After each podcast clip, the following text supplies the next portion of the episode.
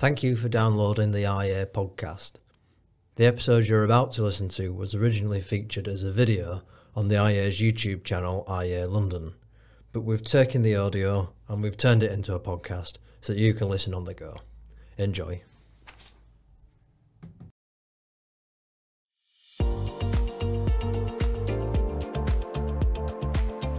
Hello and welcome back to another conversation hosted by the Institute of Economic Affairs. And for this discussion, we will be focusing on Ukraine. My name is Alexander Hammond, a free trade fellow at the I E A and the director of the Initiative for African Trade and Prosperity. While my normal day-to-day work focuses on African trade and development, along with other things related to economic freedom and global well-being, today, I am joining you all from Poland, where I've been for the last nine days, staying in a small town just south of Krakow with my girlfriend, who is Ukrainian. We initially came here to ensure her family had somewhere safe to go after crossing the border since the recent invasion, and to also help a few other friends that we knew that needed support. However, thanks to us, the success of a recent fundraiser we had set up, we've managed to provide accommodation to dozens of women, children, and infants, and provide humanitarian aid to various people across Ukraine and Poland. While I spend a lot of my time in Ukraine, I am very slowly learning the language and sincerely, sincerely love the country, expert on it. However, fortunately today, I am joined by someone who is. It's a great pleasure to welcome Natalia Melnik. Natalia is the Executive Director of the Ben Kudzi Free Market Center, an independent think tank based in Kyiv, and that is dedicated to promoting liberty, limited and open government, and free markets. Natalia, thank you so much for joining me today. Thank you for having me. So, Natalia, you live in Kyiv, but in recent days you have fled, escaped the city, and are now in Western Ukraine. Um, If you feel comfortable doing so, can you tell me about how your journey was leaving Kyiv? Um, how long did it take? How was it? Um, any insight would be hugely appreciated. Yeah, so um, my initial plan was to uh, stay in Kyiv until we win the war. Um, my prognosis for the outcome of um, this Russian invasion is still the same, uh, but um, I decided to spare my, my family some nerves and allow them to have a better sleep or sleep at all for a short period of time. And we were advised by the army that all civilians that are not directly involved in um, assisting the army in the city, they should uh, leave the city uh, so that we don't become like an extra burden Uh, or an obstacle for their operations in the city. So um, I made the choice, or basically I conceded that there was no choice uh, for me to stay in Kyiv, and I left in, um, on Sunday. And uh, um, I had help because um, basically right now, to be able to leave Kyiv and get to the Western Ukraine safely, you either need to know the uh, specific safe route, or you need um, to have a guide, a person with you that has already explored this route. So um, actually this person uh, was driving, and he will be offering the same service to more people back in Kyiv.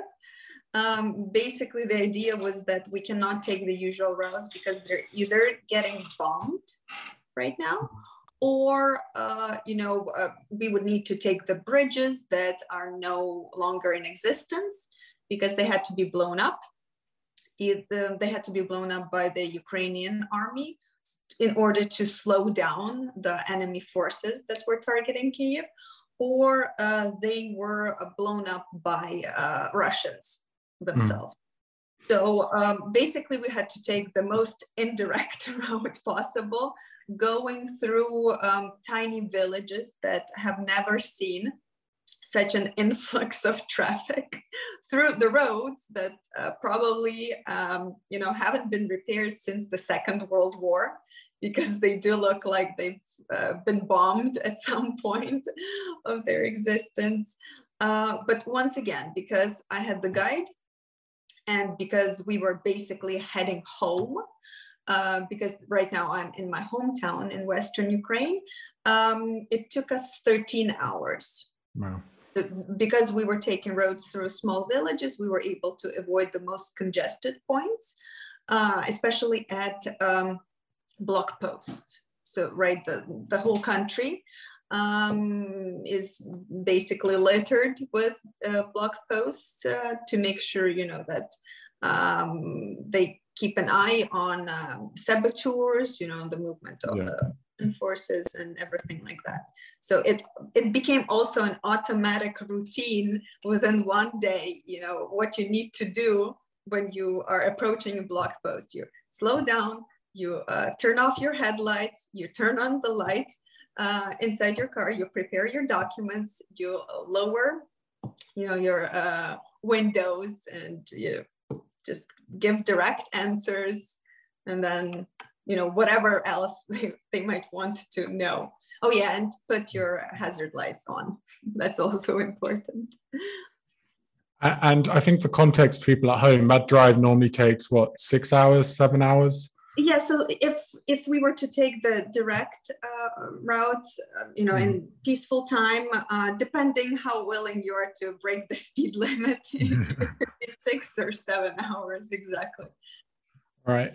And you mentioned you're in Western Ukraine, and I think it's important for people at home um, and basically across the Western world and indeed the world to kind of realize, even though we've seen, because in the media we've seen huge amounts of people cross the Polish, uh, Polish border, Hungarian, Moldovan, Romanian, um, across those borders, there's actually been a far greater influx into Western Ukraine. I feel, uh, and I, I'd like to hear your thoughts on it, that a lot of people, far more than have crossed the border, far, far more than have crossed any border, um, are staying in the west of Ukraine. So firstly, why did you not cross the border? Why have millions of others not decided not to cross the border? And then how is life different in Western Ukraine compared to Kiev, um, Kharkiv, and other further eastern regions? Well, so for me, it, it was never a question of leaving Ukraine because this is home, and it's a home, you know, at a time of need. And I feel that this is where I need to be right now to do whatever I can. Um, and that's the same for a lot of people. Also, a lot of them think that, uh, and probably quite realistically, that there is nothing waiting for them across the border, right? So um, they might as well wait it out here, right? Because all of us have an absolute faith in us winning the war. So the, the, basically, it's like they're taking one day at a time. Um, they brought their families to uh, immediate safety, you know, where you have jets flying above you instead of um, um, rockets, right? Uh, Ukrainian jets, I will clarify, uh, the, instead of Russian rockets. And um, so they are staying in the Western Ukraine and uh, the west, Southwestern, right? Um, they're still quite close to the border. Um, if they could, you know, if they had some friends or relatives, um, they jumped on the opportunity to leave. But once again, uh, a lot of them, a lot of people uh, I've talked to, they're saying, we are not refugees. We are coming back. It's just a matter of time. Mm-hmm. So this is very temporary. Um, and then, um, I mean, a lot of people do not realize how big of a country Ukraine is, a yeah. lot of foreigners. So it's approximately forty million people. And the fact that either about two million or a bit more than two million cross the Western border, it's nothing. Yeah. And can I just can I just add to that, Natalia? I, I often shock people in the U K when I say, when I'm in Lviv, and for those who don't know, Lviv is probably the biggest city in the far West. When I'm in Lviv, it's faster for me to drive to Amsterdam than it is for me to drive to Donbass, where at least the war has been since two thousand fourteen. That's just how large Ukraine is. It's faster for me to get to Amsterdam, and I think it only takes about twenty, thirty minutes for me to get all the way to Calais in France than it is to go to Donbass. So that's just how big it is. But please continue. Sorry for interrupting. Uh, no, it, it's, it makes sense, because especially right now, people are spreading these um, maps Uh, you know, uh, on the social media, uh, showing how big Russia is and how little Ukraine is compared to Russia. It's absolutely true, but, you know, independently, uh, Ukraine is a very, very big country. Um, so um, the problem is we do not know how many exactly internally displaced people we have. And that's, it's a lot easier to count those people crossing the border, right? Because this is the regulated area, even if it's a bit less regulated right now. But the movement within the country is absolutely free. Um, the volunteers are working twenty-four seven. Uh, the pressure on the volunteers to be helping these internally displaced people is immense. And just for you to, to understand uh, the scale of all of it, um, just in one day, I think it was either yesterday or the day before yesterday, Lviv um, saw the arrival of one hundred thousand people in just one day. And in the ten days before, they got one hundred thousand people. So there are more people on the move. Um, they're trying to get, you know, wherever they can um, with whatever means, be it train, you know, buses, um, cars, and um, we need to remember that there are a lot of cities and towns around Ukraine where people are trapped, so they have no way out. Just in Mariupol, uh, we have basically three hundred thousand civilians held hostage by Russia because they would not uh, stick to ceasefire to provide green corridors. Fortunately, today, Uh, three towns close to Kyiv, um, they were able to evacuate, uh, but they were able to evacuate only those civilians who were able to show up to the gathering points. Uh, so there's no, um, you know, there's no access. They are under uh, the control of Russian soldiers. Um, there's no uh, possibility to reach out to people stuck in their basements, in the rubble of their own homes, and not all of them know about this evacuation because there is no internet or cell service. So, you know, ideally, if we want, wanted to help them out properly, we would be going, you know, house to house, building to building, but it's absolutely not possible right now. So, um, It's, it's a very good thing that we are able to get at least some people out, because they have been with no electricity, gas, heating, water, food, and uh, medical aid. Um, so it, it's been a real humanitarian disaster. Just think about it. In Mariupol, which has been asking for, you know, an evacuation for um, these green corridors, uh, just the other day, a child died of dehydration. It's, a, it's just, you know, it's very difficult to imagine this situation in the twenty-first century in a peaceful European country. So life is very different for many cities, like in Kyiv. In Kyiv, the situation is under control. In Kyiv, those people who are staying, like the, the ones that would panic, you know, and would get scared, they left right away.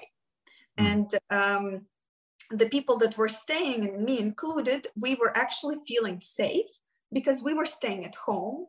Uh, we were, you know, um, staying out of the way of the territorial defense, of the military people outside. Uh, we could still go to grocery stores. Um, of course, the variety of food was uh, more limited than under normal circumstances, but um, we were certainly not starving. There were, the biggest issues were with uh, uh, milk, uh, with bread, and uh, um, sometimes, uh, you know, with fruit and vegetables. But you could always find other options. So we couldn't complain. We had everything, and people still do. Um, why we're leaving is because um, Russia has uh, proved time and again that they're willing just to bomb residential areas. And we all understand that if they bomb residential areas, then uh, emergency services would be needed at those locations, you know, to uh, take apart the rubble, looking for people, dealing with uh, gas leaks and things like that. So uh, it's, it's going to be much easier for them if they know that uh, there are barely any people, you know, if, if any at all. So... Yeah. Uh, And and I feel, I mean, I've had a, what you said earlier about people's reluctance to leave. I feel I've definitely experienced that. It's certainly not, the people who have left so far have certainly not done it at all lightheartedly. They really don't want to go. Um, but it's, a, it's like the main question is, like, this is my home. Why, like, why am I supposed to leave? Why should I leave? And it's not just home as a house, right, or an apartment. It's your life. So it's yeah. your unwillingness to give up the life um, that, you know, maybe had some uh, minor issues before the war, but like you, you don't want to forget that. You don't want to give that up. And we're still are stubbornly sure that we are going to be- go back to that, you know, once we rebuild, and our lives will be much, much better. Yeah, absolutely. Um, so what's been outstanding to see, I think, has been how Ukrainians from both within the country, within Poland, across the world have come together in this time to provide support to people. Um, and I know you'll have hundreds of examples, if not thousands, but what kind of a key, uh, key ones that stand out in your mind of the way that some peoples have come together to support others uh, outside of direct military resistance? Uh, well, it's a, it's a very interesting question, because Ukrainians really tend to agree on very few things under normal circumstances. We like to argue. We're a democratic country, you know, you're allowed to have different opinions and we are allowed to discuss those things, but just like in a matter of a couple of hours, it was February twenty-fourth. I think I will never forget this date. February twenty-fourth, when we, people from all over Ukraine, are woken up at five a.m. or five thirty a.m. by the sounds of explosions. And you just have this one thought in your head. It has begun, right? And from then on, no more arguments. Like, everyone is a united front. Um, we are doing everything we can. And at the same time, we are struggling majorly with guilt. So much guilt, it, it's absolutely unbelievable. Like, experts are saying it's normal, but it's very difficult to deal with. Like, guilt that you're not doing enough. Like, guilt that you're not taking up weapons and joining the army right away. Uh, you have huge lines of people trying to register either for the army or for the territorial defense, uh, which is like the um, the forces that are responsible for the security within towns and, and cities, um, so that the National Guard and the army aren't spread too thin, uh, even thinner than they already are. And then now I have this extra guilt because I am in a safer place, you know, than a lot of other Ukrainians. So at times this is just overwhelming, but like the way we are communicating, obviously among friends, colleagues, and uh, we're just, you know, at some point after we win this, after this is, this nightmare is over, we will sit down, we will cry for a really, really, really long time. You know, we will deal with all of these emotions, because at the same time, there's a level of numbness present right now, because you can't, uh, you know, uh, take every single loss through you, you know, civilian or military loss. Not, not right now, because we, we are dealing, you know, we are coping uh, in a way, but we will be dealing with this a bit later. And uh, like experts are saying, like, try not to dwell on this guilt, because basically your task number one is to survive right now, because we will need people to rebuild the country. And there will be a lot of rebuilding to do, because Russia is basically demolishing uh, cities and towns all over the country. Yeah. Um, so, but there's, we're, we all understand that we're in this together, and it really does not matter where we are as Ukrainians, you know, if we are in the U S, uh, because we already have American citizenship, you know, or we are um, um, temporarily uh, displaced. Even we are told by our uh, you know, European uh, partners and contacts that a lot of supplies are even running out in Europe itself. So like we are searching all over the world. We are pushing campaigns uh, forward, campaigns, uh, you know, to keep providing us with assistance, uh, to keep providing us with a chance to defend ourselves, right? We don't want other people fighting our fights, but we need a chance to survive. And uh, a lot of it has to do with the weapons made available to us. That's why we are begging for, uh, for someone to close the sky, because Russian um, Air Force is a, is a very big threat. They are the ones doing the most damage. They're the most difficult to deal with. And that's where we are overpowered. Uh, and if, if, you know, uh, we understand that the, the countries are not willing to do that because they are afraid of, you know, uh, that this will be like a direct uh, confrontation with Russia. But Putin already said that even the sanctions are like a sign of war yeah, against Russia. War. Exactly, exactly. So if, if you're not willing to do that, then mm, helping us get our hands on jets would also be like a big game changer. So it, like, we don't want to beg, we don't want to ask, but we, we are fighting against a very big army. Not the smartest, not the most capable, but it's very, very big. And the, their way of fighting wars has always been the same.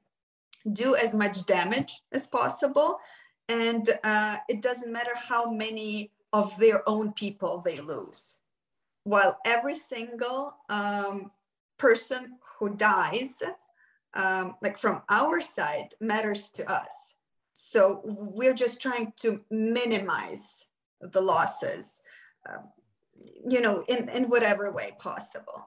And yeah. like the, it, just to end this question on a more, uh, I don't know, humorous note, uh, this is what the guys are joking about in Ukraine, that pre-war, because we have conscription in the country, they would bribe their way out of the army. And now they're bribing their way into the army because that's how everything changed. And this is, this is an amazing moment of unity for Ukrainian people. It's just too bad that it had to, you know, be caused by a war. And I'm very hopeful that we will be able to bring it, you know, um, like keep it with us uh, after we're done with the war, because we will have to be putting in a lot of work uh, afterwards. So talking about that unity um, and how it will look going forward in, in the future. So in recent years, especially since the nineteen nineties, Ukraine has become steadily more economically free. We can kind of bring it back to classical liberalism and free markets. It has become far more free. It's definitely not amongst the freest countries in the world in terms of their economy, but it's, I think its economic freedom score on a scale of one to ten from a Fraser Institute has doubled since, the nine, since nineteen ninety. So after this war, and assuming uh, Ukraine will, will remain a sovereign, independent democracy, what do you think will happen to this trend? Do, do you see it accelerating? Do you think there's um, a greater passion for individual autonomy and government get out the way? Do you think the economic freedom will kind of stagnate, decline? Uh, maybe the government would bring in emergency measures to limit various things, try and push for national self-sufficiency, uh, various policies like that. What, what do you think that direction will go in um, after this uh, instant? Yeah, so like you're absolutely right. There has been um, progress Uh, it's just that the starting point was so low that mm-hmm. Ukraine is still amongst the least economically free countries in the world. It's actually the only uh, economically unfree country in Europe. That's one of our uh, accomplishments. Uh, but the idea is that we all know uh, our weakest point, and our weakest point when it comes to economic freedom is not the presence of many, many Soviet time laws, right? That's not the biggest issue. The biggest issue is the absence of rule of law. Um, and this is something that we've been um, working on, the civil society in Ukraine has been working on together with international partners, because a, a lot, like it's very difficult to expect um, the system you know, to reform itself, because it's the system that's corrupt. um, so a lot of efforts have been targeting the corruption in the government, and um, all, all the efforts uh, have been paused right now, right? Because we're in survival mode. Um, but all of us are gearing up to just increase the pressure after this is done. Um, to uh, finish setting up uh, the agencies that will be responsible for anti-corruption efforts. Um, also um, to push forward the efforts to cleanse the um, judiciary in the country, um, to make sure that uh, we have the system of checks and balances, because um, a lot of that is like preventing foreign investment, which will matter a lot for Ukraine um, after uh, the war. And um, basically, um, I think we will be concentrating on creating favorable conditions for business in Ukraine, because it, like it, it suffered because of the pandemic, obviously, but the, it, it's nothing compared to how it's suffering now, because the logistical chains are completely destroyed. Um, our ports in the southern Ukraine are completely blocked off uh, by Russia, um, or with very limited access to those ports. And um, a lot of businesses are closed because people are scared for the safety. A lot of businesses had to shut down because if they had um, male employees, those employees left to serve in the army or in the territorial defense. So they had no choice. And um, obviously because of the um, displaced people, you know, um, so it, it's just like, even me being in a safer um, city right now, um, most of the places that you would, you know, you would assume that they will still be open and operational, they're not.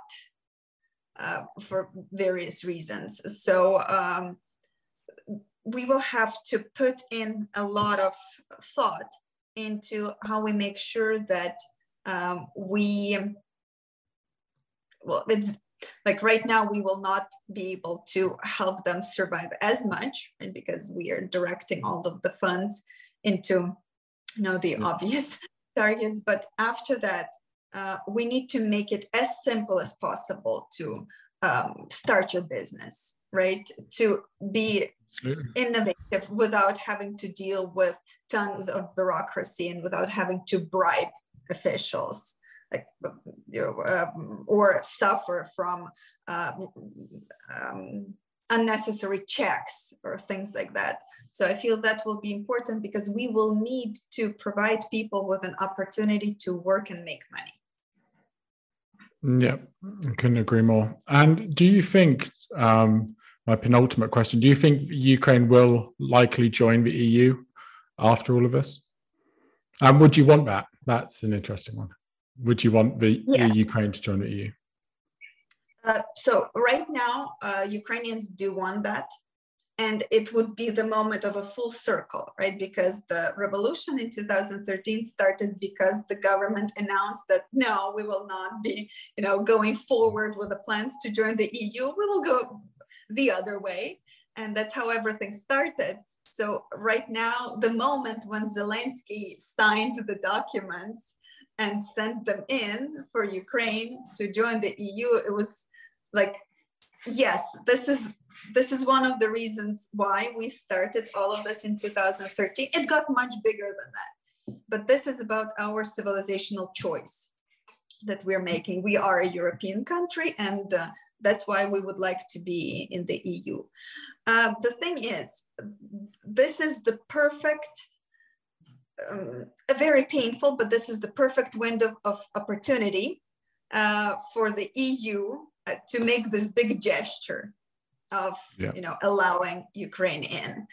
Uh, it's, you know, it's being made more difficult by, um, by Georgia and Moldova trying to jump on the bandwagon. Um, but, um, you know, it's, they've been waiting for their opportunity for a really long time. So I guess that's understandable.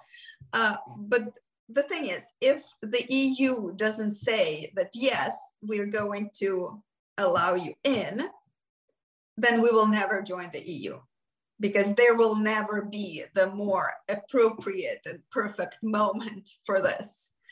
And uh, in a matter of maybe five to ten years, uh, we will most likely not feel the need to join uh, the E U if we are able to, you know, um, keep this moment of unity. Because, like, we were asking people, um, like, our followers on the social media, what would be the first thing you do after we win the war?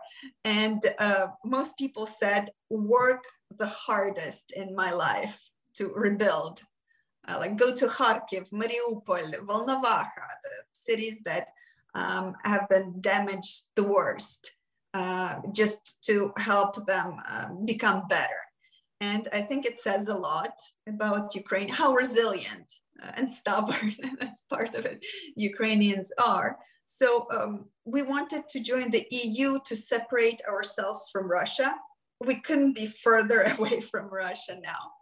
We want to join NATO for security reasons, uh, because of the Russian threat.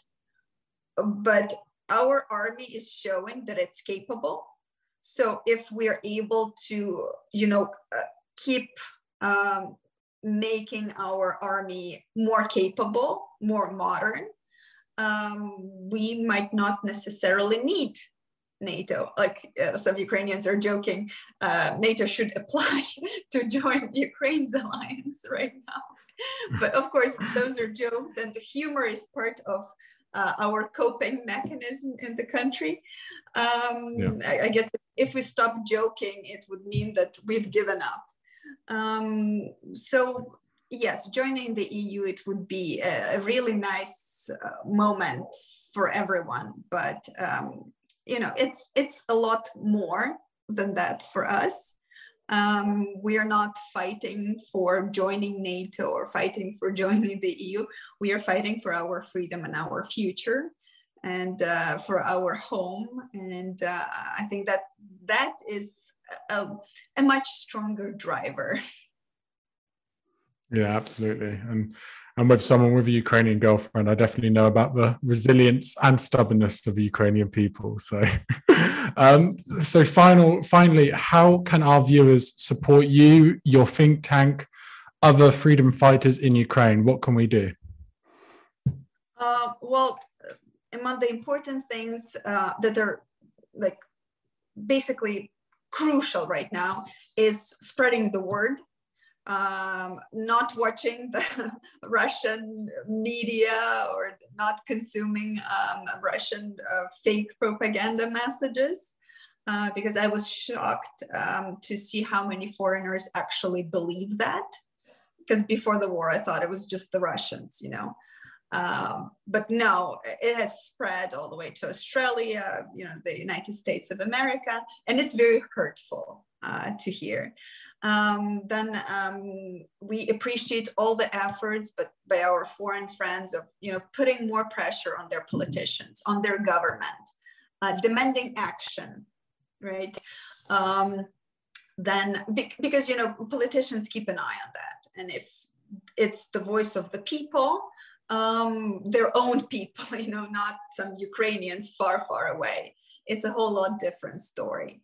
um, then um, there are plenty of, you know, trustworthy initiatives. I know that a lot of, you know, you're probably getting bombarded with messages from all the media, like help this organization, help that organization.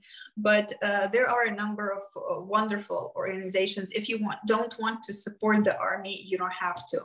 You can join the humanitarian medical aid efforts, either by donating, for example, to Help Ukraine Center. Um, they accept um, financial donations, or they also accept packages. So um, they post um, a list of necessities on their websites in many different languages.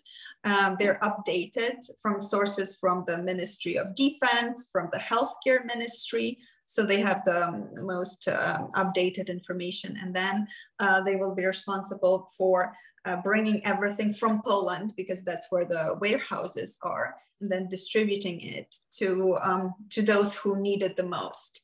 And um, we ha have quite a lot of those. And I'm very grateful to everyone accommodating our temporarily displaced people, uh, giving them, you know, a, a sense of normalcy, at, at least for a little bit, a little escape uh, from the nightmare back home. And uh, um, like, join in the fight together with us, like demand the, the no-fly zone over Ukraine. Uh, the chances of that happening, you know, are, are, are low, but um, we do appreciate all the support we're getting from uh, abroad, because like in, in some moments, in the most difficult moments, it does feel like we're alone in this, even though that's not entirely true.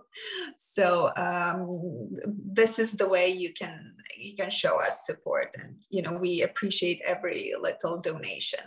Um, and like most of my colleagues, um, they are abroad. So they're also, you know, receiving, uh, I would actually say they're receiving more support from um, foreign volunteers than they are from um, our governmental structures out there. So um, I also personally am grateful that they're safe out there with their families. Um, but then, you know, we, we need to bring the moment the, that uh, this problem is resolved, because we have yeah. a lot of work to do uh, in my organization. So I need them back soon so we can get to work. Get to work and make Ukraine uh, economically free and prosperous uh, once again. So thank you so much, Natalia. That episode made me uh, laugh. I was definitely close to tears a couple of times, goosebumps once or twice, and I learned a lot from it. So I really hope the viewers at home did so too. So thank you, Natalia. Um, and for those, please, uh, those at home, please do subscribe to our YouTube channel, follow us on social media to keep up with um, our, our latest content, and please do follow Natalia and her organization, Ben Kudzi uh, Free Market Center, for updates on her work, and uh, you'll be able to watch along in the years to come as she single-handedly amongst, or her organization single-handedly makes Ukraine economically free again. So with that, thank you very much, everyone. Goodbye. Thank you, guys.